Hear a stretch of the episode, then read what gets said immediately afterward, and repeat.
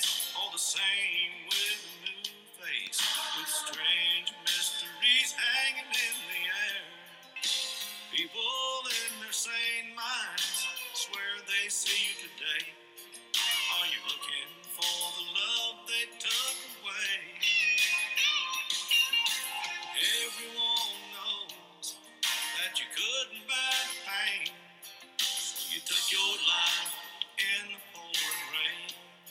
Spine tingling greetings to all of you. Thank you so much for stopping by and making Paranormal Prowlers podcast part of your morning, day, night, whenever you're listening, and wherever you are listening from, from tiny village to huge city, it is absolutely appreciated. Those awesome tunes you just heard are, as always, courtesy of my good friend Bobby Mackey, and I, of course, am your host, Tessa Morrow.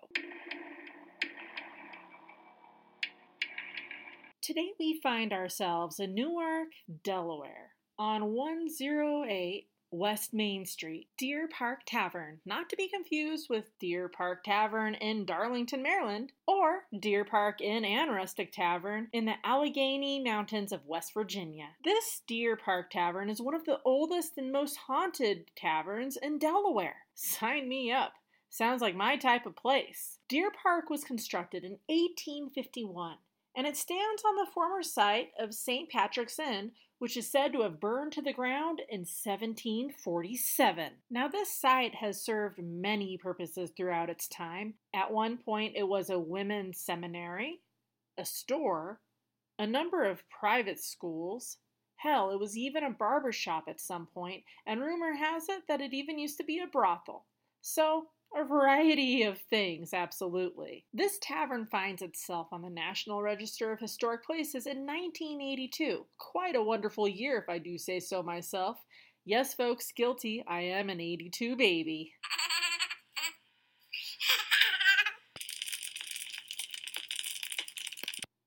When St. Patrick's Inn was still around, many people would come and stay here, including Edgar Allan Poe and George Washington. Back in 1750, the establishment was owned by a gentleman named John Pritchard. It would stay in the Pritchard family for 98 years, and during that time, it was often referred to as Pritchard's Hotel.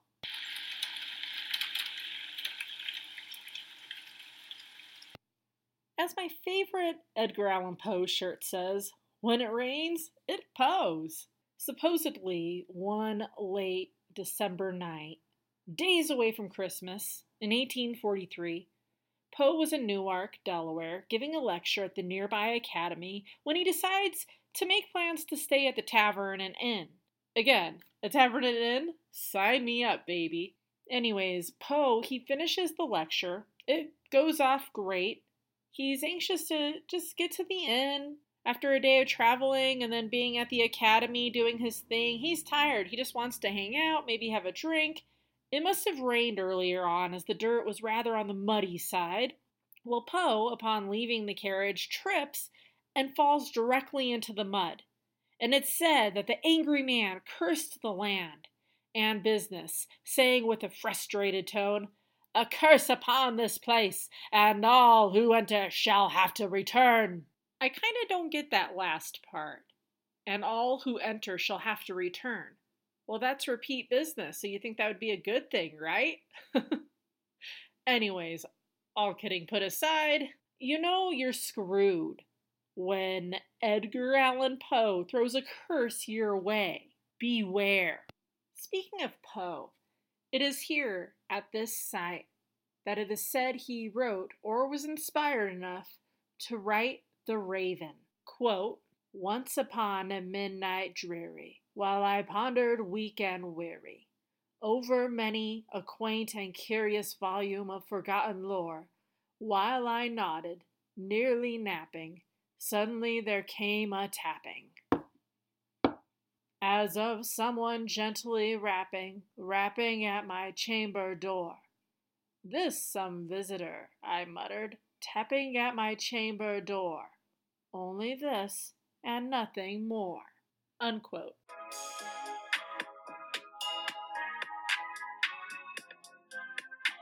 In 1848, Just a few years after Poe supposedly cursed the place, a wealthy and successful fur trader named James Martin, well, he purchases the inn. So I see a couple different things here. Don't know which one's actually accurate. One is is that the building burned down, and another account I see James Martin himself tearing it down intentionally. Now, what we do know is the original building was made out of wood, so it was vulnerable to fire and other things as well. And now what we see today is a brick building. So unsure, but it would have made sense that he wanted to tear that down and just start fresh. But it still obviously makes me sad seeing that these amazing older buildings are being torn down. It's like a part of history is crumbling to the earth, you know, and they're replacing it with something else. And I get why they have to do it sometimes, like this one, but yeah, it would have been interesting and pretty cool to see the original building from the 1700s. When it changed over from St. Patrick's Inn to Deer Park Tavern, the famous and wealthy, well, they continued to frequent the place, such as Woodrow Wilson's Vice President Thomas Marshall. One evening in 1913, he came to enjoy a nice romantic meal with his beloved wife. Staff had no clue just exactly who he was until he and the missus were leaving. Employees, they have experienced hearing the sounds of disembodied footsteps coming from areas that at times were closed off to the public or areas that they just knew nobody was at. They would go and investigate the area anyways, just to make sure and double check that no one snuck in, and there's never anybody there though. At least not anyone that they can see. Meanwhile, at the bar, people have bore witness to seeing the bar stools move all by themselves. And I'm not just talking like a slight movement here or swivel there. The whole damn thing will drag itself across the floor. They have also been known to topple down to the ground when there's not even so much as a little tiny breeze and nobody is near them. So no blame game there. And Edgar Allan Poe, he is thought to haunt the area as well.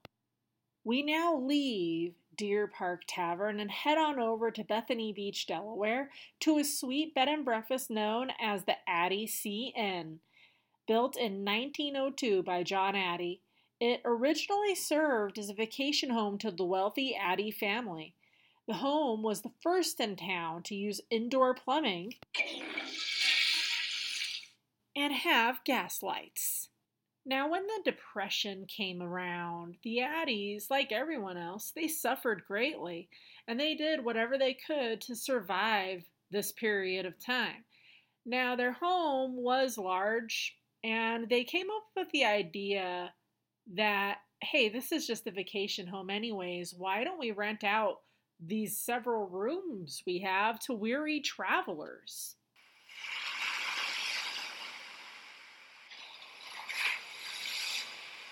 This home was close to the water. Some would say too close for comfort, especially when the storms, the brutal, unforgiving storms, would come.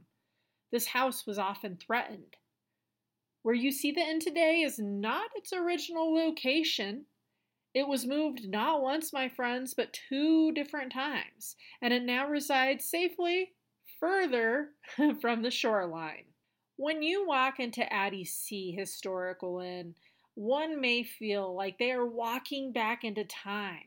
There's a fireplace that greets you with furniture that makes you feel like you're in an old movie.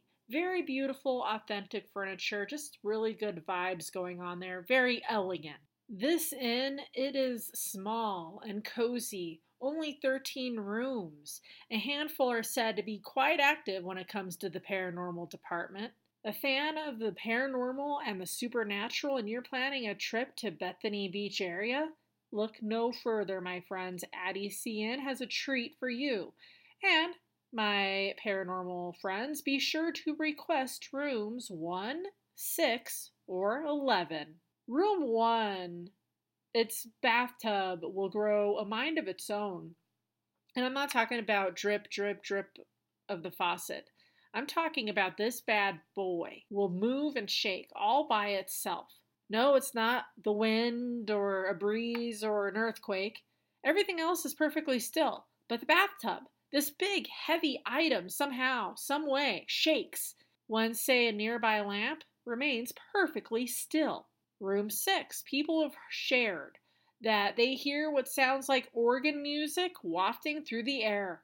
Nearby rooms, they do not hear it. Folks in the hallway, mm, they can't hear it either. But by golly, room number six, it's like the people staying in there get their own private ghostly concert. And before you ask, no, there are no organs on the property, my friends.